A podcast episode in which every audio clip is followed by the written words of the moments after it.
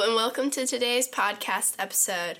I'm your host, Celestine, and here we have. I'm FM Star. I'm Ivan. I'm Ash. I'm Ciamara. And uh, today we're talking about standardized tests in April and May and coping methods for de stressing. We'll start off our questions with books. So, what books make you guys feel relaxed? So, self help books, nostalgic novels, just books that give that ah feeling. FM Star, you go. Well, honestly, there's been a lot of books over my few years, but uh, one that really helps me a lot is a book trilogy by Kamilla Benko called The Unicorn Quest. It's for it's for like free spirited people like me. Okay, so there's this book that's like It always starts off that way. okay, it, it's called Pagoo. It is hmm. one of my favorite books. It's it's a scientific fiction about a hermit crab and his life cycle, and that's it. And it's just got some earliest memories attached to it. I like the Hitchhiker's Guide to the Galaxy. I just, I really mm. like it because it has this crazy story and a crazy plot. And it just really takes you out of this world. I get what you mean, Ash, because I read all. I I binge read that series. yeah, actually. I'm about to read the It third was- one. It was, it's very good, and I get what you mean by it. It's just about literally out of this world, but also it has a normal, a routine feel to it. Kind of like there are some details that it's like, oh yeah, I do that in my daily life, kind of thing. Yeah. So I get what you mean. Ciamara. One of my favorite comfort books is Throne of Glass by Sarah J. Maas or Mass. But I always feel so empowered after I read one of her books. It's just it's fantasy, but at the same time you really just you get sucked into the world. It's just so real. I love it. It's I like right. Mhm. It is the way her writing style is is very artistic, very realistic. It definitely sucks you in. I could only read the first book. It was very thematic for Mhm. younger me, so I did I couldn't read the other books because it was so thematic. But it's beautiful writing style. And my favorite character is Aelin. She's just amazing. Okay, so do you guys know what a comfort character is? And if you do, what's one of yours and the reason for being a comfort character to you? My comfort character currently is not from a book. They are from a video game. Technically, it's two characters, but Sundrop and Moondrop from the Five Nights at Freddy's Security Breach video game. I like the fan versions of them since we don't know a whole lot about those characters, but I like that they're daycare attendants because I did go to a, daycare a couple of times as a kid, but the attendants weren't as friendly as Sun and Moon would be. FM Star? For me, I do have some comfort characters. The ones that are the most constant are the Hardy Boys from the Hardy Boy books. The m- more recent adaptations of them are more comforting than the older ones, but like I could just sit there and think, well, this is a mystery, and I would become sucked into thinking how they could comfort me through the time or something they could do to help me. And they were always there in my head. In your head, of course. It The felt, it only felt- limit. Yes, it felt it felt comforting whenever they talked to me. I was a competent being in those times. Ciamara? I know what a comfort character is. It's just a character that you either grew up with or you just it helps uplift you when times are hard. And similar to FM Star, one of my comfort characters is Nancy Drew because whenever I was young, I would always read her mystery books and if you know, still today, I love her. But I also have another comfort character, Aelin Ashryver, and she just has such a strong moral compass, and she just empowers me every single time I read her. Uh, like Seymour said, one of her comfort characters is someone with a strong moral compass. Anyone else here not like characters with a strong moral compass? Well, she has a strong moral compass, but at the same time, she's She's, She's an a ass- gray character. She's, not a you know, morally gray character. She's an assassin. She kills people for a living, but she is the definition of an empowering female. Yes. She is girl boss, and I totally get what you mean by not liking a character with a strong moral compass because usually those characters get more interesting. sometimes in order to help the story progress you got to blow things up a little bit whether that be figuratively or literally. Now our next question is books as a form of escapism. Have you done it before? So have you used books as like a method to escape using them to run away from responsibilities or just life in general FM Star? Sometimes throughout the day, I will use a book to distract myself from the overbearing power of, like, Patriarchy. the patriarchy no, no, no. I get really nervous when I have to do, or like, I doubt myself when it comes to certain topics in school. So I'll pick up a book and start reading. It doesn't matter what the book is. It could be a book that I'm wanting to literally chuck across the room, or it could be a manga. But I'll just lose myself to it, and I won't think about what I'm worrying about, and I'll just think, it's only them that matter right now. Just them. Just them. With escapism books, or I don't really do it that much. Usually, when I have stress, I do it with other methods, like getting a lot of sleep or talking about it. And to be honest, I don't get too much stress. I try and not let that happen because I don't really like it. But I don't, we, we all don't like it. No, nobody likes it. Yeah. That, it's totally relatable. Sadistic weirdos like stress. Yeah, so I don't really read books for escapism. Okay. Siamara? I feel like whenever I read a book, it always just turns into escapism, but specifically whenever I'm stressed, yes, I read when I'm stressed, it just calms me. But then I also read self help books just to get me through whatever I'm going to. I like Superpowered.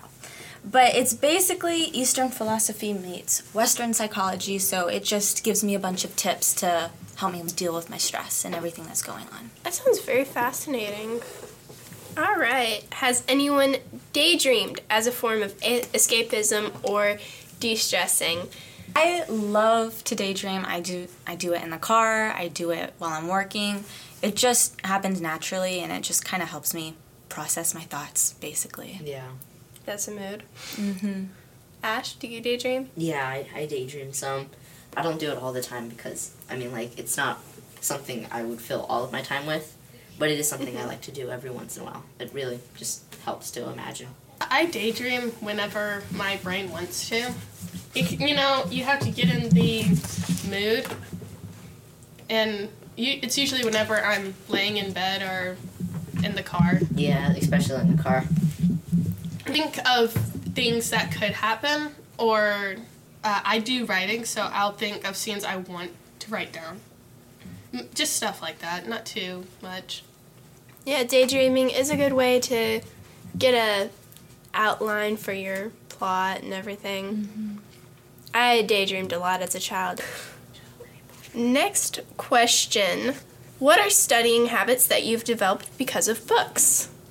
I used to build my school day around whatever book I was reading since I am homeschooled. So I had that control. I would get as much school done as possible if I liked the book. A studying habit I've gotten from books is taking brain breaks because I used to have the habit of thinking, you know, I have to study all in, you know, a couple hours and I have to stay there and I have to study the entire time.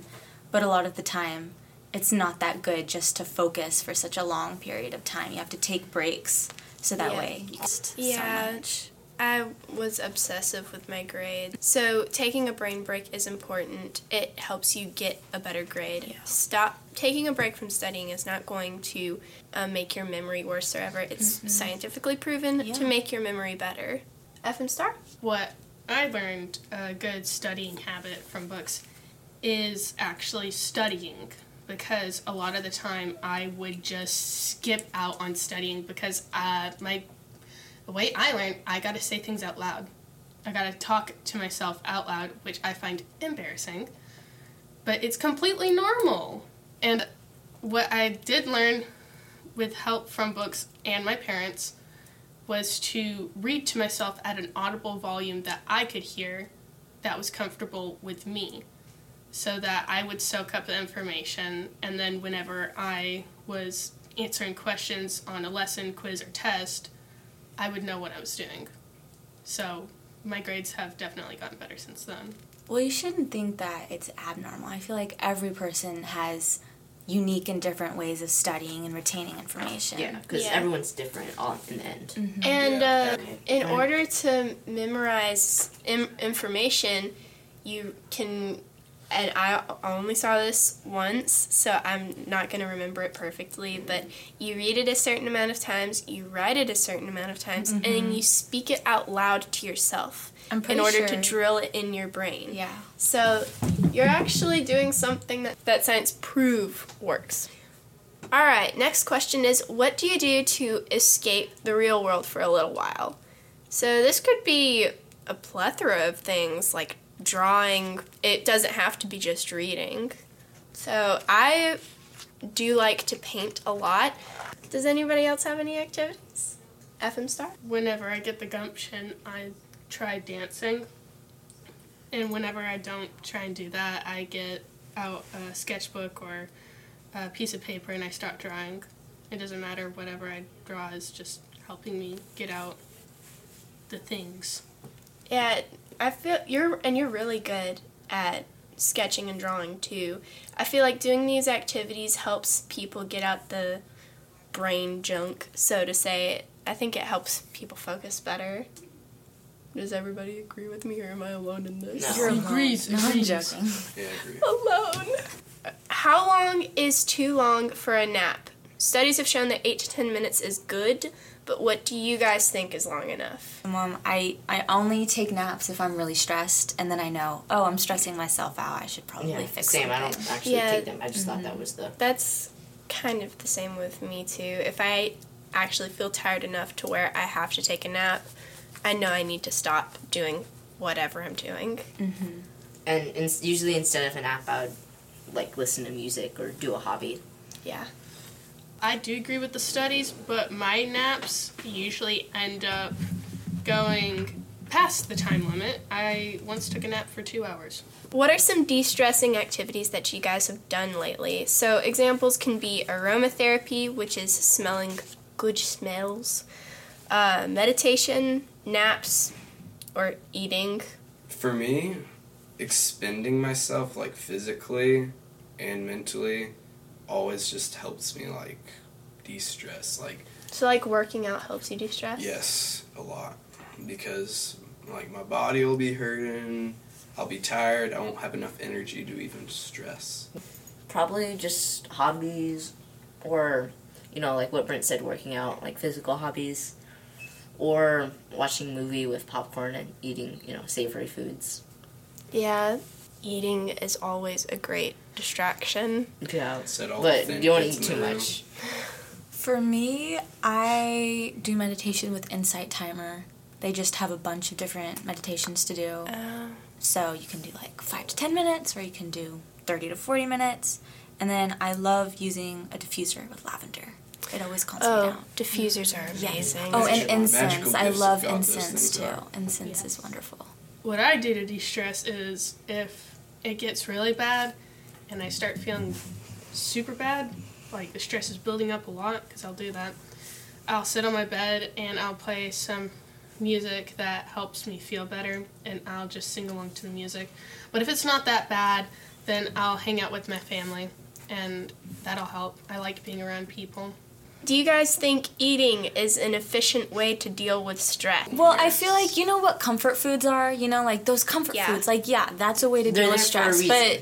But you can, you know, make it to where it's toxic, to where you're not using it just to de-stress. Yeah. You're using it as a coping mechanism. My mom has a good little motto to go by. There's you're either in a good relationship with food or in a bad relationship with food. And a bad relationship can be overeating, eating too many sweets, eating stuff that just isn't good for you. It's like a real relationship. If it gets toxic, you can get harmed very quickly. Mm-hmm. Sometimes eating is good for me, but a lot of the time, my comfort food has a lot of carbs and all, all the bad things for me. It's chips. I don't know why it's my comfort food, but it can be really bad because I just want to keep eating since it's such a light food. Mm-hmm. So I don't view it as a good way to deal with stress, but for other people, it is good. What do you guys think are some bad coping techniques and good coping techniques? Bad coping techniques could be stress eating or oversleeping. Or picking and biting at your nails. That's one of my bad coping mechanism uh, when I'm stressed. So having someone repeat positive affirmations with you, Yes. like you're good at this or you're looking great today, s- stuff like that. Oh, When- yeah. yes. Oh, okay. So like speaking good things over yourself, yeah. You like can make- you going after the person, taking turns kind of thing. Mm-hmm. It does help with your mentality a lot It could also help with their mentality as well. because you never know what someone else is going through. Ash, what do you think are some good or bad coping techniques? I think meditation's a good one, and then sleep, but not in large quantities. Yeah. Taking small naps, 8 to 10 minutes, everyone, because that's what science says. Have you ever been given unrealistic advice on coping? So, does anybody remember bad advice that has been given to you? FM Star? Some bad advice someone gave me was to just swallow it, which has created a horrible coping technique of mine where I do not like to express emotions at certain moments. Ivan, have you ever been given unrealistic advice? Can't remember it at the moment. But there's definitely. I guess something. that's a good thing, though, because we don't remember this bad advice. I mean, I haven't actually been given unrealistic advice, but I've read it in books where, like, FM Star said, they want you to suppress it and just not show that you're actually feeling it. So, How do you guys study for tests? So, what are your study methods? I have gotten into the habit of using Quizlet, which is a flashcards website. It's very helpful. So I'll I'll use Quizlet for different quizzes and tests that I have. What are you guys' methods? Like I said earlier, I gotta talk out loud to myself, and so that I can digest it.